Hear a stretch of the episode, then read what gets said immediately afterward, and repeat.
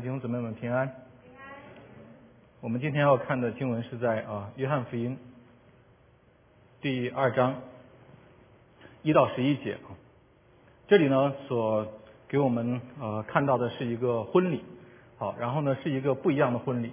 那在这个婚礼当中呢，耶稣行了他的第一个神迹。当我们看的话，好像是啊一个很随机性的哈，到了这个时候有需要，然后耶稣就行了这个神迹。但是呢，我们会看到耶稣的第一个神迹啊，我认为他不应该是随机而行的，他是有在亘古之前的计划。所以那从这个神迹当中，我们看到耶稣用水变为酒，那对我们今天有什么样的教训呢？我们一起来看这段圣经啊。那我们先做一个祷告啊，求圣灵来帮助我们。天父，我们向你感恩。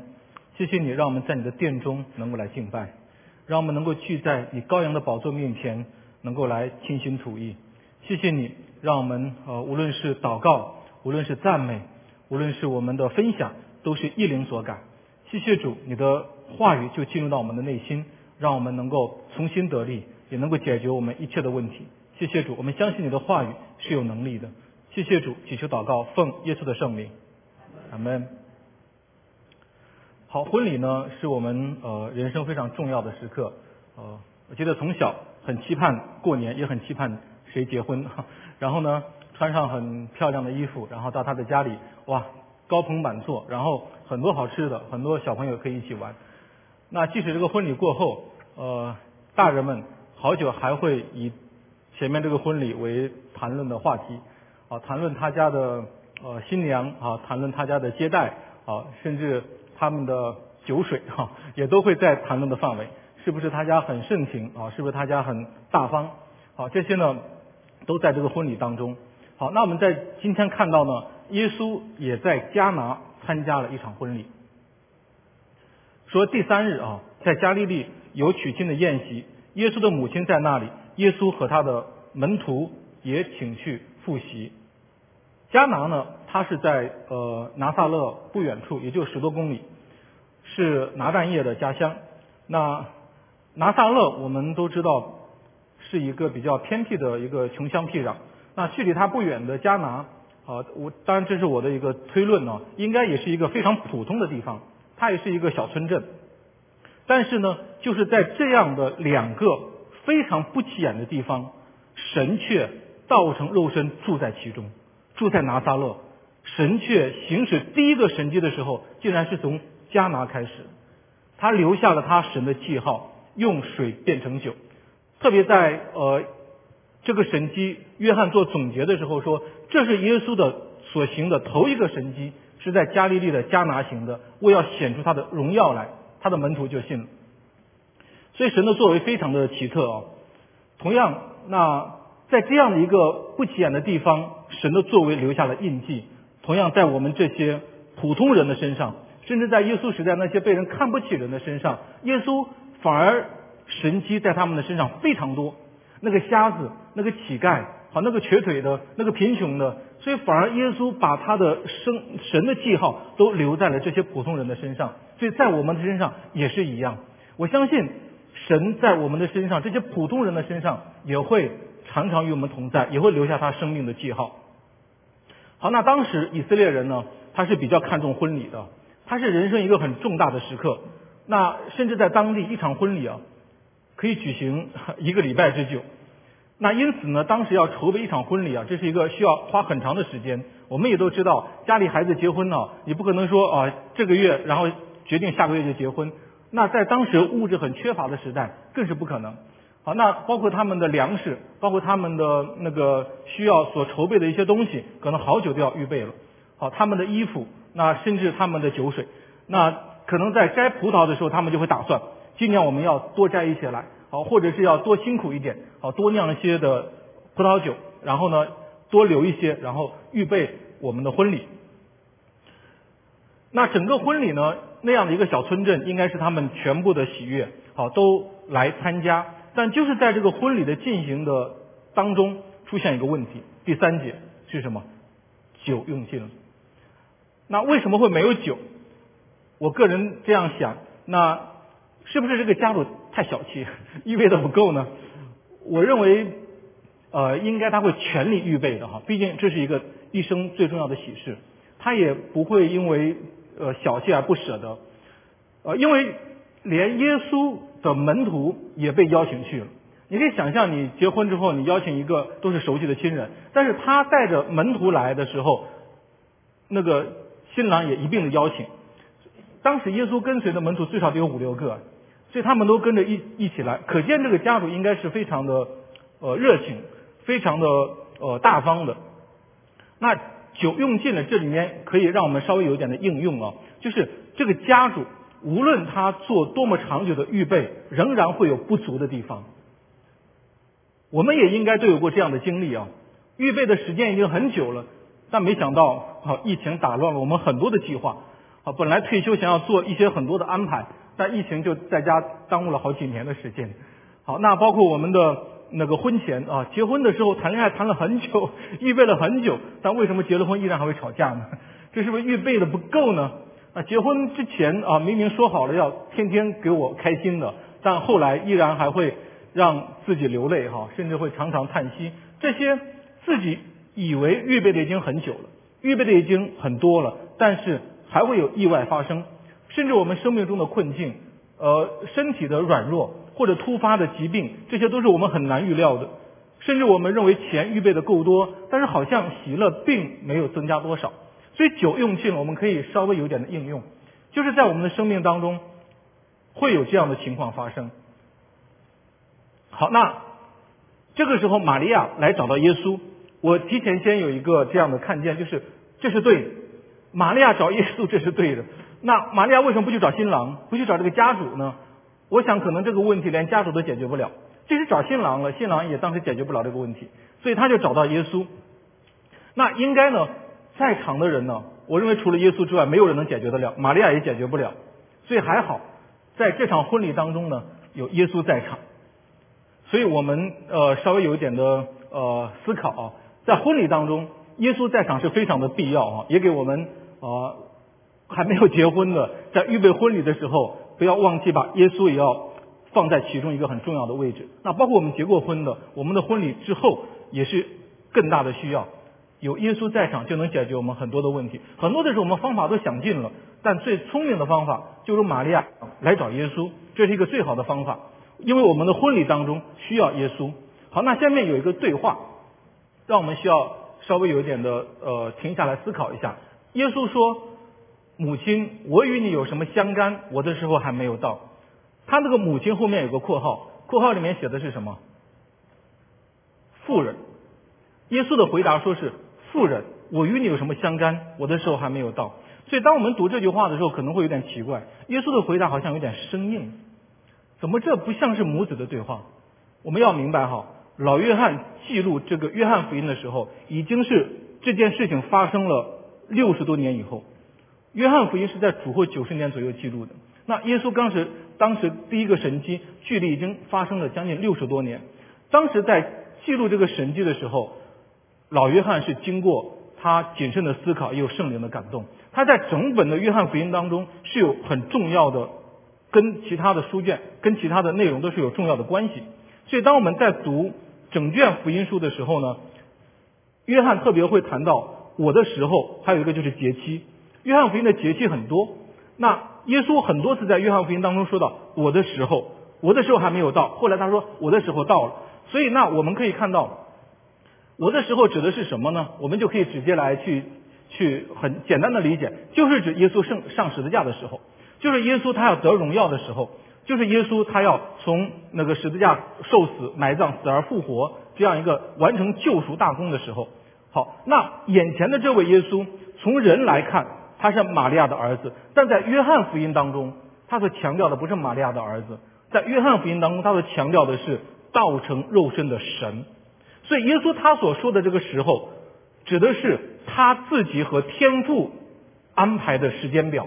而不是玛利亚的想法，所以在本处，耶稣称玛利亚为什么妇人？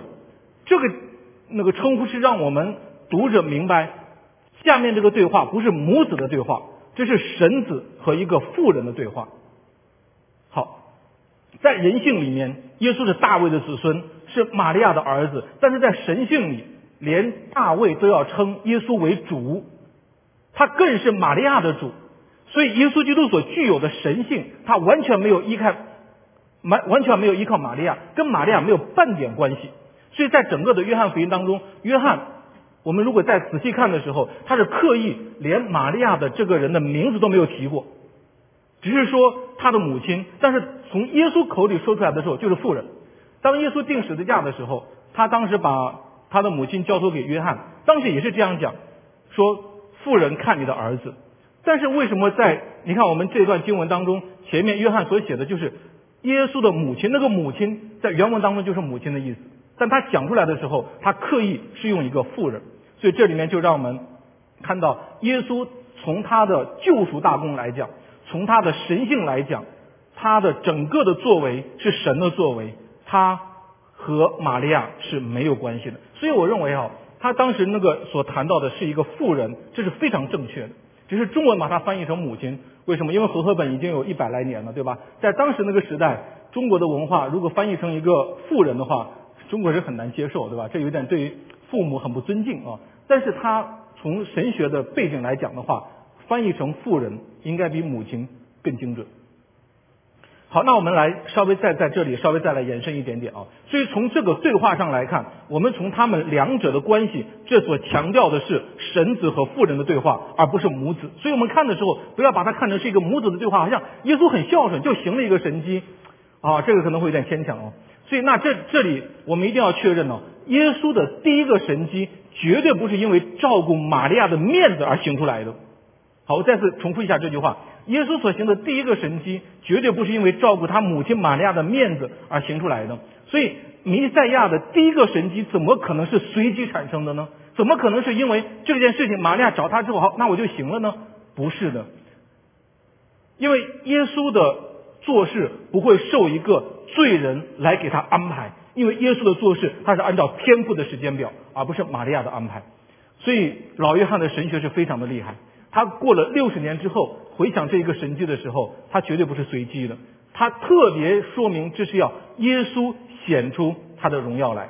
好，那我们再从另外一个角度，就是从这个当事人的角度，吕振中译本他对于后面那句话说“我与你有什么相干”，他的翻译前面有个“那”，那与我与你有何干呢？这个意思的原本耶稣的讲话不是说老妈我跟你没关系，不是这个意思。他的意思是这件事就是那就是这个美酒这个事与你与我有什么相干呢？好，从这个角度理解我们就很顺了啊。好，那因为宴席的酒水谁来负责？应该找谁？如果我到家你家里吃饭，最后呢，呃，我跟平凡一起请到你家里，最后呢，平凡跟我讲说，哎，王牧师啊，他家没饮料了，或者他家菜不够了，我是客人，你也是客人。我们去吃饭，你跟我讲这个是什么意思？这个不通的。那个意思是我吃的太多了吗？还是还是我带的太少了？或者让我去解决一下这个问题，对吧？所以耶稣也是客人呢，在这个宴席当中，耶稣也是被请的。所以当他的妈妈跟他讲这个话的时候，他说这件事与你与我有何干呢？那耶稣讲这个话虽然是这样这样说，但是耶稣还是在下面解决了这个问题，因为酒水是谁来预备的？你看到后面哈，耶稣把那个水变成酒之后，那个管宴席的尝了那个酒之后，找到谁？找到谁？找到新郎，然后对新郎怎么说？哎，人家都是把好的放在前面，你怎么把好的放在后面？可见这个酒水是谁预备？就是这个主家家主嘛，就是这个新郎预备的嘛。所以那没酒的，你应该找谁要？找新郎要啊。他或者摆上最次的，你不应该找我要啊。所以这里面让我们从这个。这个这件事情的当事人来看的话，这个宴席的主人到底是谁？这个宴席的新郎到底是谁？这里面约翰没有提新郎这个名字，所以那从约翰的角度来看，会不会我们可以这样理解？其实，在这场婚礼当中，真正的新郎乃是耶稣，因为耶稣做了本来是应该新郎要解决的问题。耶稣解决了新郎所不能够解决的问题，因为耶稣亲自做了。所以在老约翰的眼中，耶稣才是真正这场婚礼中的新郎。因为找到耶稣，耶稣本来不是我做的事情，你为什么让我来解决？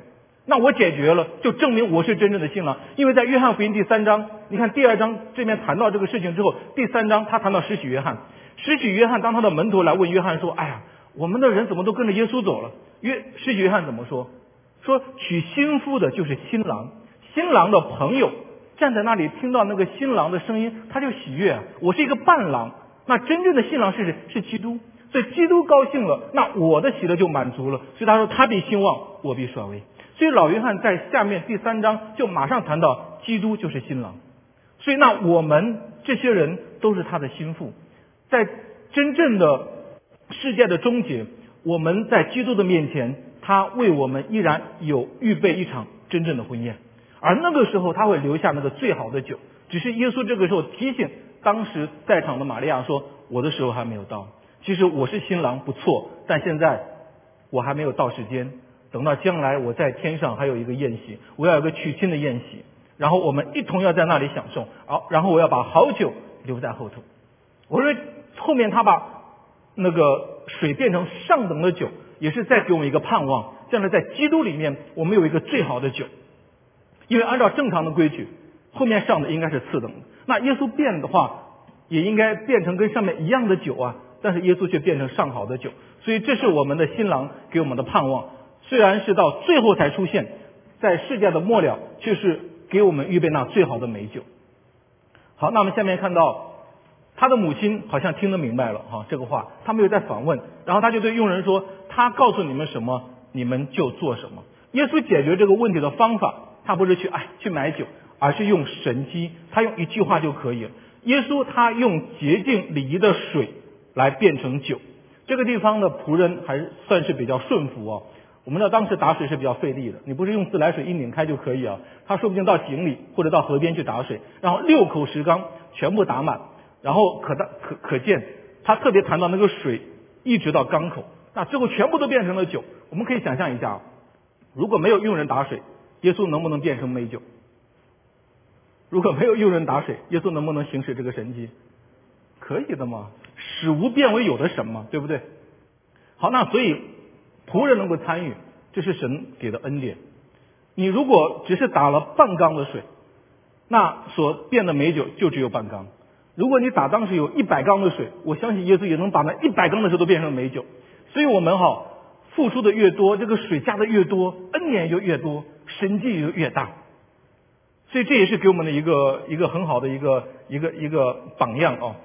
那。耶稣就用一句话，好，把水舀出来，然后端上去。好，这里面就像玛利亚说的那句话，他告诉你们什么，你们就做什么。所以这个里面就让我们有一个很好的呃一个榜样。他没有问为什么这个洁净的水为什么可以就舀出来让人喝呢？仆人没有反问。这个洁净的缸，我们洗手的礼或者洗脚的礼都已经用过了，客人都来的差不多了，再打水放在里面干什么用呢？他也没有这样去问，也没有说，哎呀，我打半缸就够了。他一直完成到最后，所以这个仆人还是蛮顺服的。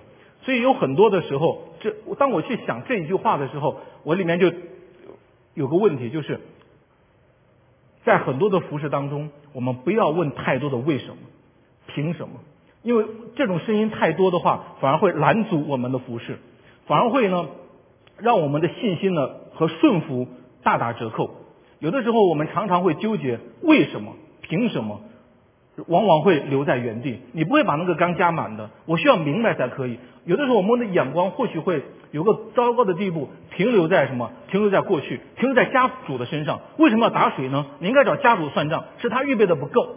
好，是因为这个酒水没有预备好。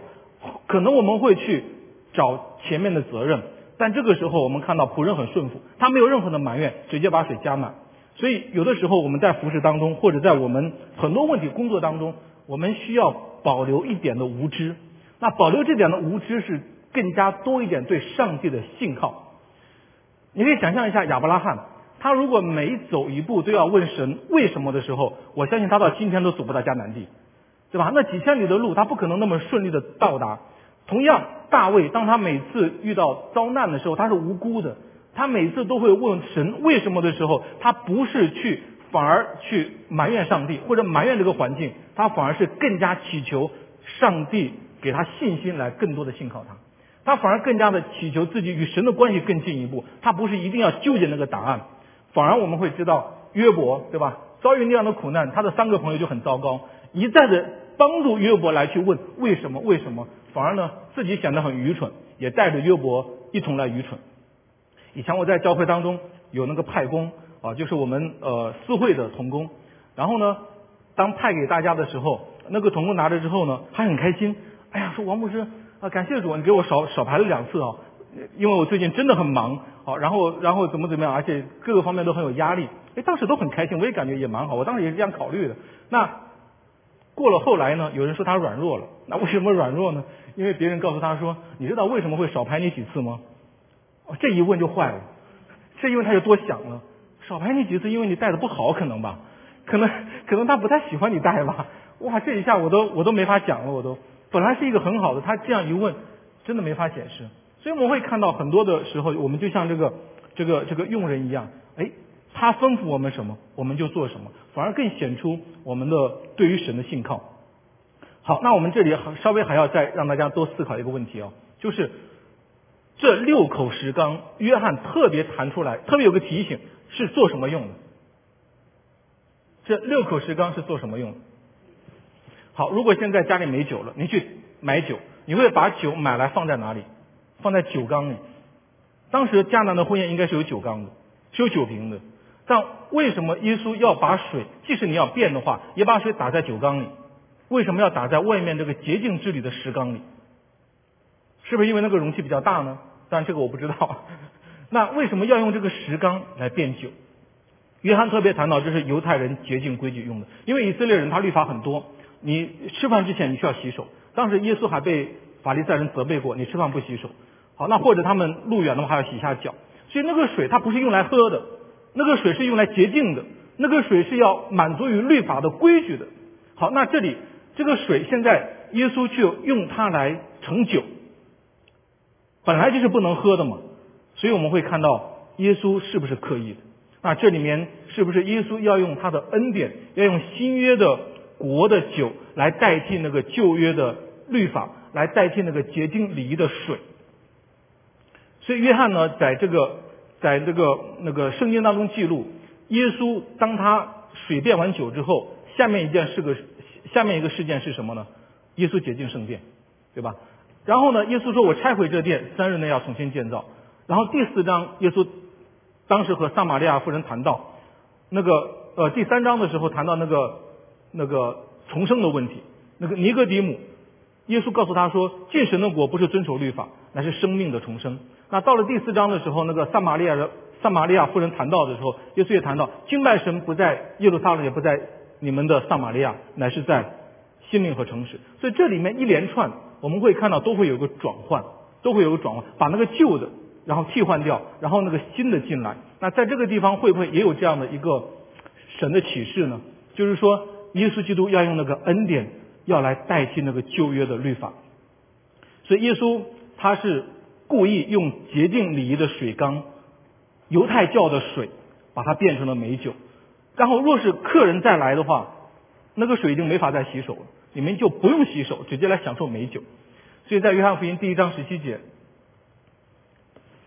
他说到律法本是借着摩西传的恩典和真理，却是由耶稣基督来的。这是在约翰第一章就告诉我们的。摩西他是传律法，摩西当时在出埃及的时候所行的第一个神迹是什么？是让埃及的水变成血，这是神的审判。所有的水都不能用，都不能喝，所有的很多的那个牲畜都干死。但是耶稣所行的第一个神迹是什么？是把水变成美酒，带给人喜悦，带给人生命的更新。所以六口石缸本是为洁净用的，是律法的定规。但是律法的水只能洗净人的手、人的脚，不能给人带来内在生命的洁净，不能够让我跟神建立那种生命的关系。所以在律法的字句的使用上，当时耶稣时代那些法利赛人都是这样，反而使百姓陷在了律法的捆绑当中。有很多人在这个律法的字句当中而耗尽了心力，他们都要遵从于每一个礼节、每一个律法的要求。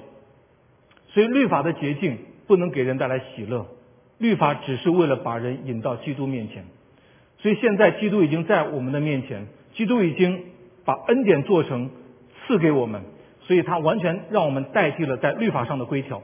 所以在今天我们在基督里面完全是有他的生命充充满满，有恩典，有真理。我们被这个恩典不断的更新。好，那我们看到当这个水变成酒之后，耶稣只是用一句话，所以耶稣用神机。他只要用神的话语就可以，因为神的话带有生命，带有力量。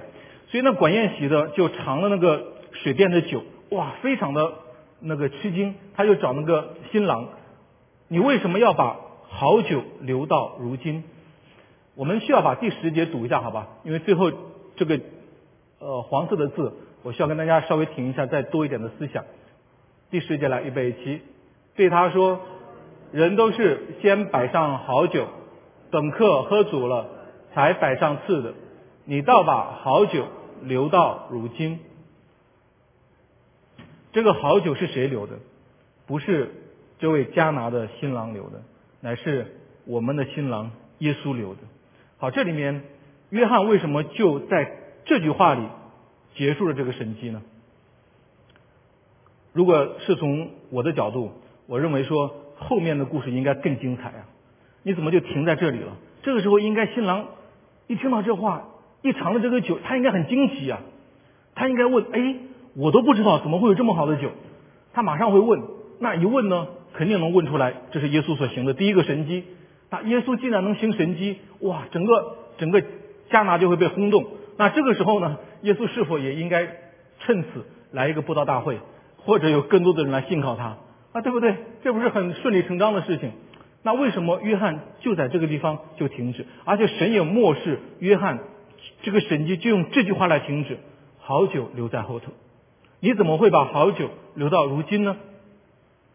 所以这里面约翰在十一节就给我们做了一个解释，说这是耶稣所行的头一个神迹，他的目的是为了要显出他的荣耀，而他显出的这个荣耀不是人性的，显出这个荣耀是神性的荣耀。所以这个神迹跟玛利亚没有关系。他的门徒看见了，就信了。好，所以亲爱的弟兄姊妹，我们稍微来有一点的梳理啊，再来回顾一下，新郎所预备的不够，他即使当时另外有预备，再上来的也是什么酒？次等，对吧？因为管宴席的这样讲的嘛，次的都是留在后头，他再上也是次的，所以客人当时在这个家中，他再等，等到的也是次的。唯独在基督里面，让我们越等，反而是好酒留在后头。耶稣不是变出跟上面同样的酒，不是变出更次的酒，而是变出更好的酒。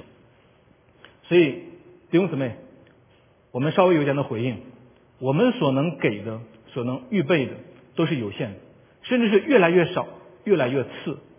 我们承认吗？我们对给别人的爱，你是越给越多，还是越给越少？我相信那个孩子刚出生。抱在怀里那个 baby，哇，那个都是满满的爱。所有的人见他第一个反应都是笑。我们家小三就是这样，所有人看他都是笑。但是越大就开始怎么样，脾气越来越多，好，就开始教训越来越多，好，而而且问题也越来越多。所以我们给的爱有的时候也是非常的疲惫，有的时候我们也会呃承认自己的有限。那人的婚礼带来的喜乐，我们也承认也是短暂的。哇，新新娘肯定预备那个婚礼会很长的时间，都很期待。啊，将来结婚怎么样，宴席怎么样，每一个环节都花很大的心思。当然，这是他一生最荣耀的一刻。但是过后呢，是不是就停留在这一天呢？也不见得。儿子出嫁，父母都很开心。好，当时那一天也会非常非常的荣耀。可能几个月以后，听到的有有可能就是坏消息。他们开始矛盾，他们开始吵架，他们开始忧伤。所以我们所预备的其实都是有限。当然，我们稍有预备也是应该的。但是，无论我们在地上怎么预备，耶稣特别提醒我们，不要像那无知的财主。哇，今年特别丰收，很开心，仓房可以盖一个更大的，从此以后可以安安逸逸的吃喝快乐。但耶稣提醒他说：“无知的人呐，如果今夜就要你的灵魂，你所预备的一切还归从谁呢？”我们在地上预备的再好再多，钱存的再多，但是如果忘记预备我们的灵魂，这是非常非常无知的事情，这是非常非常可怜的事情。我们要面对我们的现状，承认我们的有限，承认我们有的时候给的真的不够，承认承认有的时候我们需要靠神的神迹在我身上发生，我才能够再次给我配偶那个无条件的爱，再次给我的孩子那个从神来的医治的爱，才能够给我的邻舍那个从里面发出来那个喜乐的笑容。我们真的需要承认自己的软弱，需要求神来给我。求耶稣基督在我的婚礼当中，求耶稣基督在我的母子关系当中，在我的孩子的面前。所以没有神，没有耶稣，人所等待的最后是什么？人所等待的，就像这个这家新郎所预备的，都是最次的，甚至是没有的。所以如果没有神，我敢讲，人所等待的最终都一样，都是什么？都是最坏的，都是死亡。而且按照定命，人人都有一死，死后。干嘛？还有审判。我们身边那么多不幸的人，他们在等待什么？他们在等待下一个更美的旅程吗？因为不知道我们下次的疫情还是什么时候，不知道下一个战争在哪一个地方发生，不知道下一个疾病会在我们身体的哪一个部位。所以，如果没有神，等待的结局都是一样，都是在死亡面前的恐惧。所等待的每一天，只是离死亡更进一步而已。无人能够挣脱得了坟墓。无人能够躲避那可怕的地狱的烈火。但是我们今天基督来了，他说：“我来就要要扬得生命，并且得的更丰盛。”耶稣把最好的、最丰富的留给了他的百姓，自己在十字架上尝尽了苦悲。我们这位新郎，他把一切都承受，一切都担当。在逾越节的宴席上，耶稣的时候到了，他拿起杯来说：“这是我的血，与你们所立的新约。”所以那个时候逾越节，以色列的传统会要喝四杯酒，但据说耶稣只喝了三杯，因为最后一杯他说：“从此以后我不再喝这葡萄汁，只等到我在父的国里同你们喝新的那日。”所以耶稣基督有个约定，他还留着一杯酒，留着一杯酒要在将来的一个宴席当中跟我们一同来同饮。那他现在所饮的是苦杯。他说：“父啊，倘若可行，求你把这杯撤去。”但不要随从我的意思。他担当我们的罪，把我们一切的有限，把每一切的缺乏，他都喝尽了。所以当时不需要再有任何的赎罪，不需要再有律法的捷径。耶稣在十字架上全然成全了。所以耶稣给我们有个约定：我们的新郎，真正的新郎，不是加拿的那个新郎，给我们有个约定。他留着一杯酒，将来在天堂与我们干杯。这杯美酒胜过世上一切我们所能品尝过的。这杯美酒让我们有一个期盼，我们的盼望最终不是灭亡，我们的盼望不是越来越少，我们的盼望乃是越来越美好。我很期盼着和亲人的见面，但是每次的期盼都会想到他们的年龄会越来越老，他们的年龄会越来越大，可能那个时候所期盼见面的那个那个那个实质的东西会越来越淡薄，因为我们人都有限。那还有一个。我们会看到这个质的改变，这个水变成酒，因着神的话、圣灵的工作，把那个耶稣把那个没有味道的水变成了上等的美酒。借着这个神迹的转化，让我们看到耶稣后面他对于这个生命改变的工作。门徒的出身在当时个个都不起眼，都可以说被社会所看不上眼的人，但他们因为信了耶稣之后，看见了神的荣耀，从此之后他们就成为一个不平凡的人物。老约翰已经九十多岁。当他去回想自己人生，回想这个水变的酒之后，他也认定于自己这个使徒的身份。从此之后，他的人生发生了极大的改变，他成为一个爱的使徒。所以，同样，亲爱的弟兄姊妹，主会使我们的人生也成为那上等的美酒。什么时候耶稣进入到我们的生命，神的话进入到我们的生命，就会给我们带来一种本质的改变，像水变成酒一样。耶稣会让那个生命平淡如水的生命。灌进美酒，谁能够让我们的婚姻重回喜乐呢？谁能让我们的伤害能够破镜重圆呢？记得一次夫妻会的时候，有一个弟兄，你描述一下你的婚姻。他当时那句话我印象非常深刻。他结婚十多年，如果让我描述婚姻的话，就像那在口里嚼了十多年的口香糖，那是咽也咽不下去，吐又不能吐，但是呢嚼了又没味道，嚼了十年的口香糖。可见他当时那个婚姻已经走到了已经一个无力的地步。我们在地上，即使你有再高的成就，即使你有再美的婚礼，你有再高的学问，在我们生命面临着终结的那一刻，这些都不重要。那个时候你不会说，把我老婆当年结婚的时候照片拿给我，我摸一摸，我再死去。不会的，那个时候最漂亮。那个时候不会的，那个时候可能老伴在旁边说一句“我爱你”，你也说一句“我爱你”，那是真正最需要的。而不是那个时候把我当时那个研究的科学成果，或者我最高的博士文凭，把我再戴在头上，我死的时候就安心了。不会的，那个时候最重要的是什么？所以我们有很多的成就，但最重要的是因为我们的生命的本质发生了改变。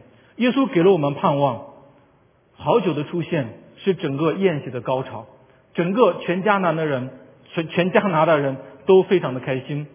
弟兄姊妹。我们是否也在期盼着我们的好酒？但是你又如何能够确信将来你等到的最后一刻一定是好酒呢？我们把我们的盼望放在孩子身上，但不见得他能够完成我们的祈愿；放在我们将来的那个身体上也不见得。所以在地上的新郎所提供的会越来越次等，但是基督所给我们的会越来越好。我们的基督已经复活，他住在我们的中间，他会通过圣灵带给我们极大的喜乐，来浇灌我们。不起眼的拿撒勒，不起眼的迦南，是耶稣住的地方，是耶稣行神迹的地方。同样，耶稣在不起眼的我们的生命当中，也会留下生命的印记。所以感谢主。好，我们一起来做一个祷告，好吧？嗯。他的天赋，我们何等感恩！谢谢你，谢谢你差派你的独生爱子在我们的中间。我们都是普普通通的人，但耶稣你却看重我们，但耶稣你却愿意改变我们的生命。你能让用这平淡的水成为美酒，你也让我们的生命成为那美酒，能够来去祝福别人。谢谢主，我们把一切的重担都向你交托，求主的话更新和改变，祈求祷告，奉耶稣的圣名，阿门。